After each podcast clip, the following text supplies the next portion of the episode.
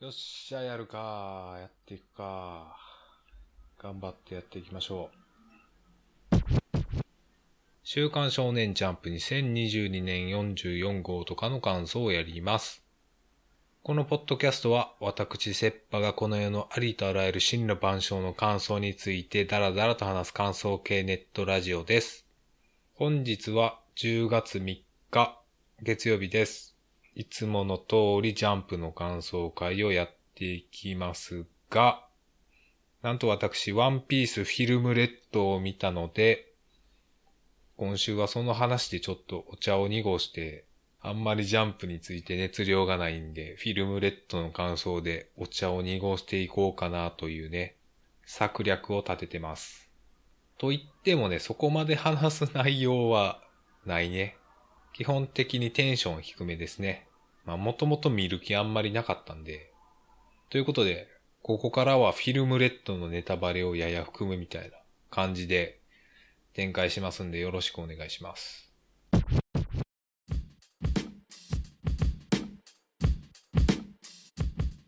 で、まあ、そもそもワンピースは読んでますけど、ね、このポッドキャストでも本誌の話をしてるので、自動的にワンピースの話してますけど、私ワンピースの映画見たことないんで、今回のフィルムレッドが初見、ワンピース映画初見です。まあ、多分ね、ちゃんと記憶をザッピングできたら見てることがわかる可能性はあるんですけど、記憶がないので、これは私にとっては真、真実であるということなので、えー今回が初見。で、あんまり見る気はなかったです。まあ、時間があったので見ましたというね。もうこの入りからしてあんまりテンション高くない感じ、ありありとあるんですが、で、まあ、感想二つぐらいあって、えっ、と、まず、アド良かった。いや、アドすごいな。ね、アドさんすごってなったし、やっぱアドさん周りのアニメーションがね、すごいなというか、なんかここのところの日本のアニメーションって、アニメで歌って踊ることに対する知見の積み重ね、えぐないって思いますね。どっかのタイミングからやったらね、アニメで歌って踊ってが、まあ明らかに増えてというか、まあ多分、アイドル関係の作品が増えたりとか、まあ、昔から言ったらマクロスとか、まあそういうのも含まれるかもしれないですが、ね、アイドルとか、まあそれこそ軽音とか、その手の音楽をやる、歌を歌うことがアニメの描写としてメインに割となるようなところが、まあワンピースにもやってきて、なんかその濃度がすごいなっていうね。あそこのね、ぶち上がり感とかね、多幸感とか、あそこは見ててよかったっすね。そして、アドの歌のうまさがすごい。いや、手を変え、品を変え、いろんなことやってんなっていうのが、ね、私一回しか見てないし、Spotify とかで配信してんのかな？楽曲も特には聞いてないんですけど、いや、これいいなって素直に思った。それが一つ。で、もう一つが、これはネガティブ要素なんですが、歌。新キャラ歌。シャンクスの娘歌。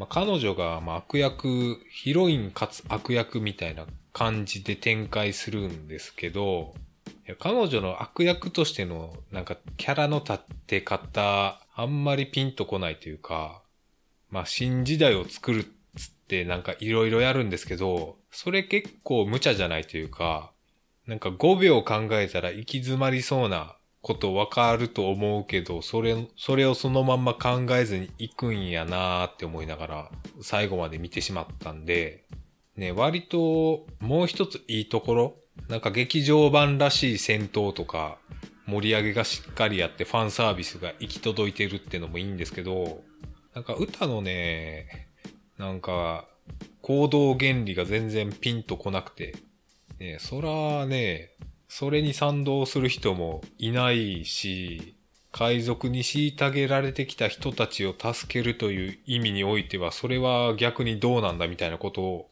まで考えませんみたいな。それはミイラ取りがミイラになる的なやつじゃないみたいなね。あんな大人にはなりたくないと言っていた大人になってしまう例のやつやなって思いながら見ちゃったね。うん。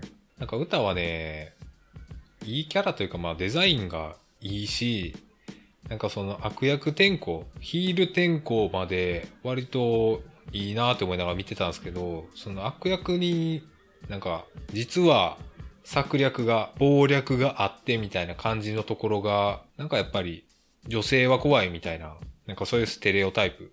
あの、映画ゴーンガールとか見てもらったらわかるんですけど、なんか女性って怖いよね、みたいな、そういうなんかステレオタイプが若干あるなというか、なんかそういうところ古臭いなーって思うんですけど、まあこれはワンピースが持ってる古臭さやから仕方ないんかなとも思いました。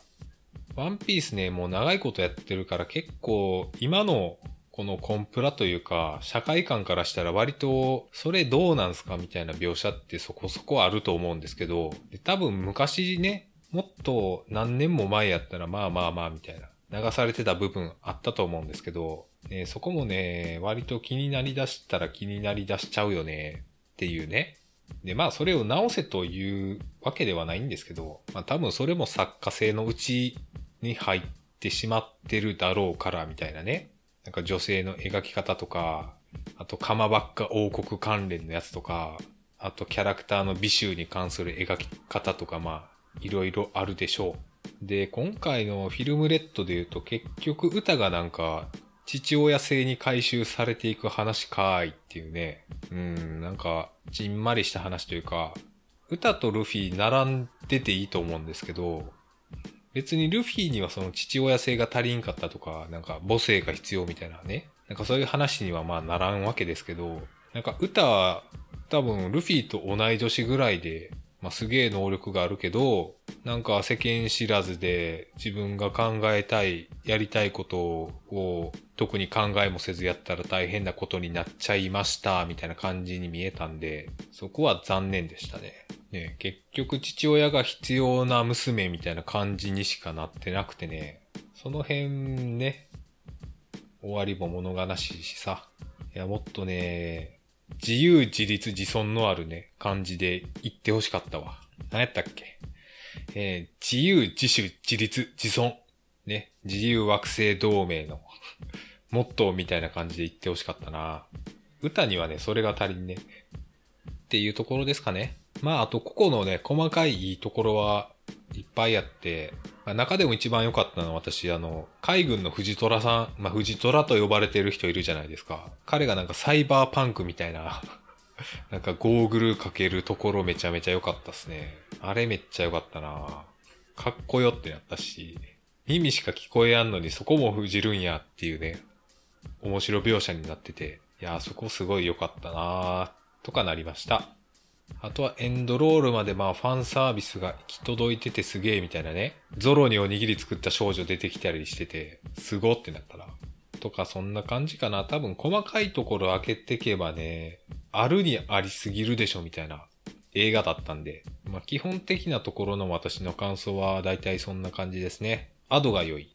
歌のキャラというか悪役としての立て方があんまり私は好きではなかったなっていうその2点が主な感想です。うん。そんな感じです。もう見聞色の破棄がどういう設定とかも私はもう一切目をつぶることにしました。もうヤソップ、ソップ、親子がまあ、ね、共同作業やってたらまあまあまあ、まあそれはもう細かいことは言わないっす。はい。では、フィルムレッドの感想は以上です。もうこのままポッドキャスト終わってしまいそうやな。今週のこれ。まあ、とりあえずジャンプやってきますか。それでは、44号、表紙関東カラーは、青の箱、秋、躍動の季節ということで、合同合宿開始、コミックス7巻発売記念関東カラーということで、私間違ってたんですけど、先週ヒロアカが2号連続関東カラーみたいなこと言ってたんですけど、あれは違ったんですね。関東カラーは1回。で、センターカラーがもう1回の。ね、これ、事後を予告読んだ時に気づけばよかったんですけど、完全に今日の本誌を見て気づいたというね。で、私のトップ3は、もう今週は安定。僕のヒーローアカデミア、呪術回戦、坂本デイズ。以上3つです。いや、安定の3つですね。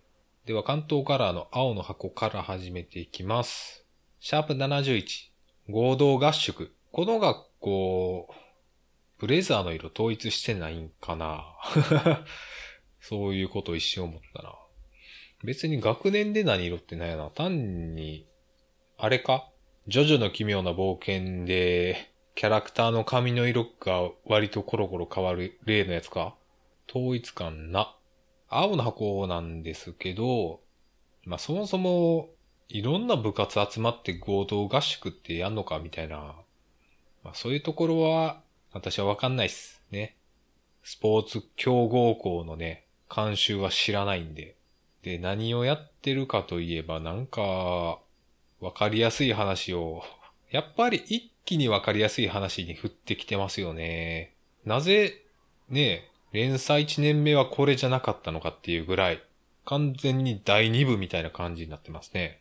と、まあ、そこでやられるやつは、まあ、結構ぬるいというか、そんなに突っ込むところもないんで、まあ、最後の後半のこれの引きが、まあ来週に強く引いてんなっていうところなんですけど、まあこれ、こんな引き方してますけど、絶対大した答え出てこないよ。ね、こんなところでね、千夏先輩がとか、蝶野ひなさんがとか、そんなこと言う玉じゃないからね、大輝くん。ね、好きなのは、バドミントンですって言って終わりでしょ。ね。そんな感じで終わりそうやね。でも好きな人やからな。俺の好きな人は、とか言って、まあ何も言わなくてなんか妨害されて、まあそれこそ先生が入ってくるとか、おいおい、ま、お前ら消灯時間やぞ、みたいなね。うわあそういうのあったら一番おもんないな。ね、そういうのありそうなんですよね。50何ページやろな。えー、最後から4ページ目に、あの、ね、時計が映ってて、9時55分ぐらいなんですよ。夜の。消灯時間が10時やったら、いや、これ先生来てもおかしくない伏線になってそうやなって私は読んでますね。今この話しながらね、漫画めくってて、これあるんじゃないかと思いながら。いや、当たりそうやな。いや、でもこういうね、王様カードゲーム、絶対思んないというか、君たちの想像するようなゲームじゃないんだよっつって、めちゃめちゃ俺たちが想像するようなゲーム始まっててびっくりしたわ。読み間違えたかと思ったわ。想像通りのゲームしててびっくりした。ゲームの面白さどこにあるんやろな。ドンキで買ってきたかお前。ドンキで買ってくるんやったらさ、もう、もっといいやつあるやろ。最近のドンキといえど、カードゲームぐらい、もうちょっとマシな品揃えがあるやろ。ハゲタカの餌食ぐらい買ってきてくれよ。頼むよ。頼むよ、これ部長やったっけ？部長頼むわ。ハゲタカの餌食とか買ってきてくれよ。最近のツタヤとかにもね、ボードゲーム、カードゲーム置いてるから、買ってきてくれ。いや、青の箱、どういうボードゲーム、カードゲームをやるのが一番最適だったのか、会議が始まるわ。始まらんけど。そんな青の箱で話す必要はない、ないっす。終わりっす。多分来週特に答えも出ないし、ふーんみたいな感じになるのは避けていただきたい。はい。トップ3入ります。僕のヒーローアカデミア。ナンバー368。うなれオールフォーワン。関東、センターカラーどうした？びっくりした。急にどうしたってなったな。急にどうしたってなったし、誰ってなった。はがくれちゃんっていうのは全然わかんなかったです。いやー、びっくりしたななんだ、ヒロアカ本編とバランス取るためにカラー絵はそういう感じか？まあ、とはいえ今週トップに上げましたけども、まあ私から言うことはないな。面白いし。面白いし、面白いし、まあ新しい個性、異能が発動してて、これがどう発動してるかはよくわからんというか、うん。売れたものってな、自分をってこと？とか、その辺はちょっとわかりかねるところはあるんですが、なんか5分以内に型をつけようとか言ってるのにちょっと、おラストっぽいってなったな。年内で終わるとは言わないですけど、3月4月にはヒロアカ完結してそうなスピード感をますます感じますね。まあでもこっからなんか話というか物語的な結末をつけるあれがあるんで、単に戦って終わりじゃないんでしょうけど。いやー、やっぱね、ヒロアカ面白い。いやこんだけ書いてたらね、そら救済もいりますわ。いやー、しがらきは救われるんかなしがらきというか、トムラくん。トムラくんでもないな。はい。というところです。次は、呪術回戦。第199話、あだ名。先週予想してた通りに、ま天使の術者の話をがっつりやってくれて嬉しいってなったけど、なんか話をテンポよく進めて、なんかまた虎杖の生死を天秤にかける話をやってて、結局それかというか、虎杖が死ぬか、虎杖以外が全員死ぬかの話をやっぱやるんやなというところでね、まあ結構今週読んでて、うーん、最後はちょっと、うーん、重いものが蓄積されたな。いや、でもやっぱ、こういう話ばっかりのところでもちゃんと、要所要所でねえ、リズムというか、見せるとこ見せるというか、普通に全部面白いからやっぱすごいんよな高場さんが仲間になってんのは心強いな高場と虎杖の相性の良さめちゃめちゃあるでしょ。虎杖が受けるから、ね、高場さん受けると思ってありとあらゆることやるでしょ。あと急にバスローブ着てたりとか、これはファンサービスやな。と、まあ話が進んで基本的には嬉しかったですというところやな。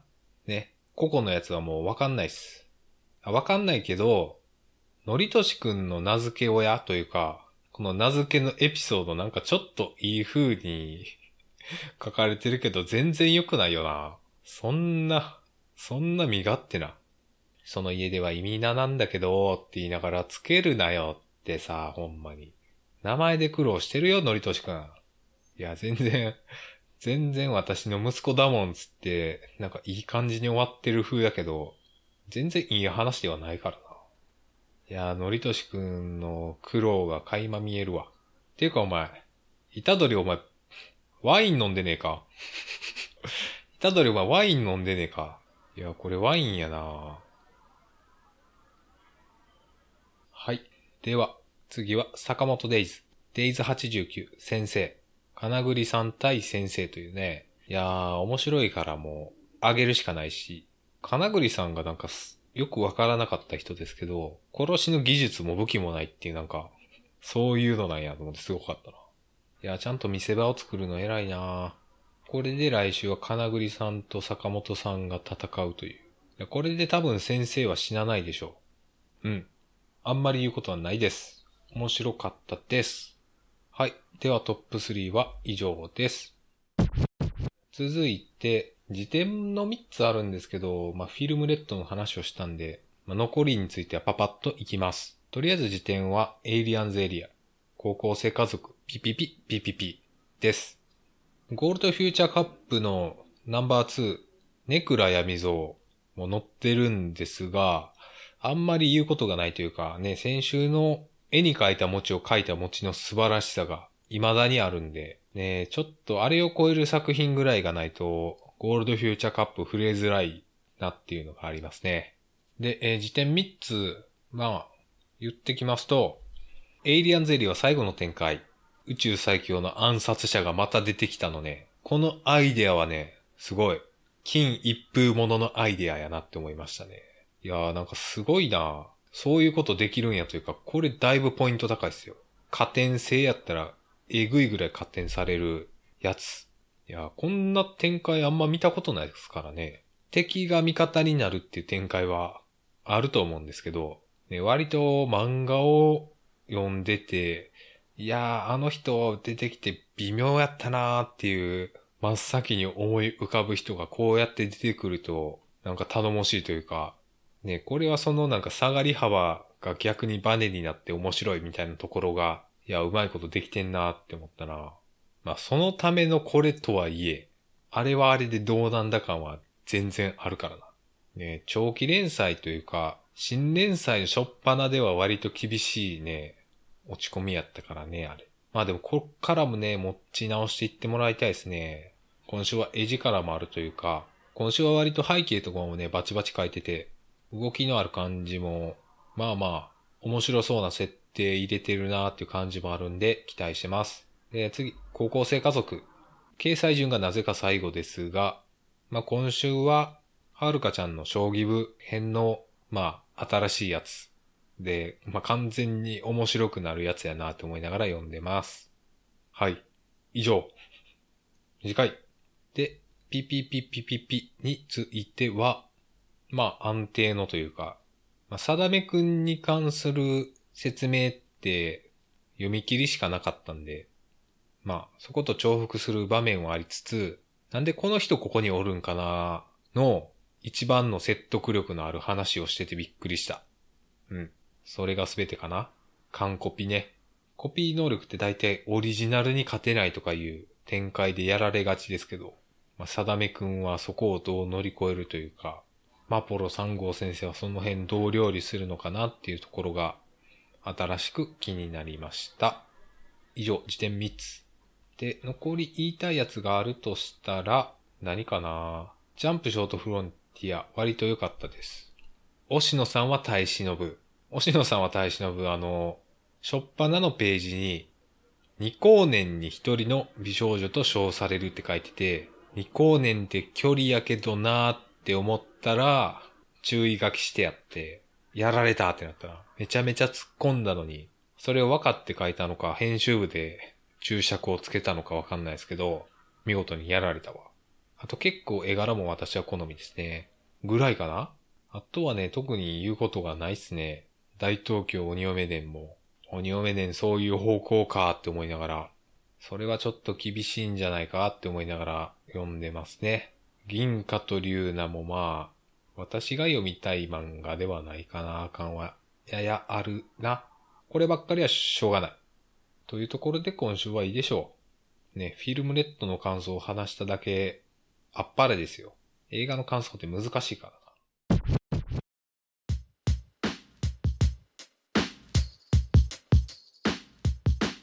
それでは今週の感想は以上です。最後に来週の予告を読んで終わります。集いし才能を開花する。ジャンプ前線いざ到来。3周年突破。指定奪還に向け総員開花。夜桜さんちの大作戦が3周年突破記念重大企画再臨。表紙関東カラー。ほう。で、今週なんかブリーチのポスターついてたんですけど、来週はチェーンソーマンの、まあ、アニメがあるということで、それのポスターがつくということです。まあ、この辺はね、デジタルで買ってると、何の恩恵もないですが。で、来週はワンピース、ブラッククローバー、高校生家族、で、ゴールドフューチャーカップ、ライフライヤーフロムヘルが乗りまして、最強ジャンプから2号連続出張、えー、大文字と問題児。私は知らないですね。最強ジャンプを読んだことないわ。来週45号は10月11日火曜日発売です。よし。では今週の感想は以上になります。ご意見ご感想やジャンプの感想やフィルムレッドに、フィルムレッドの感想に対する感想などありましたら、えマシュマロまでお願いいたします。Twitter アカウントの方では更新告知を行っております。それでは最後までお聴きいただきありがとうございました。さようなら。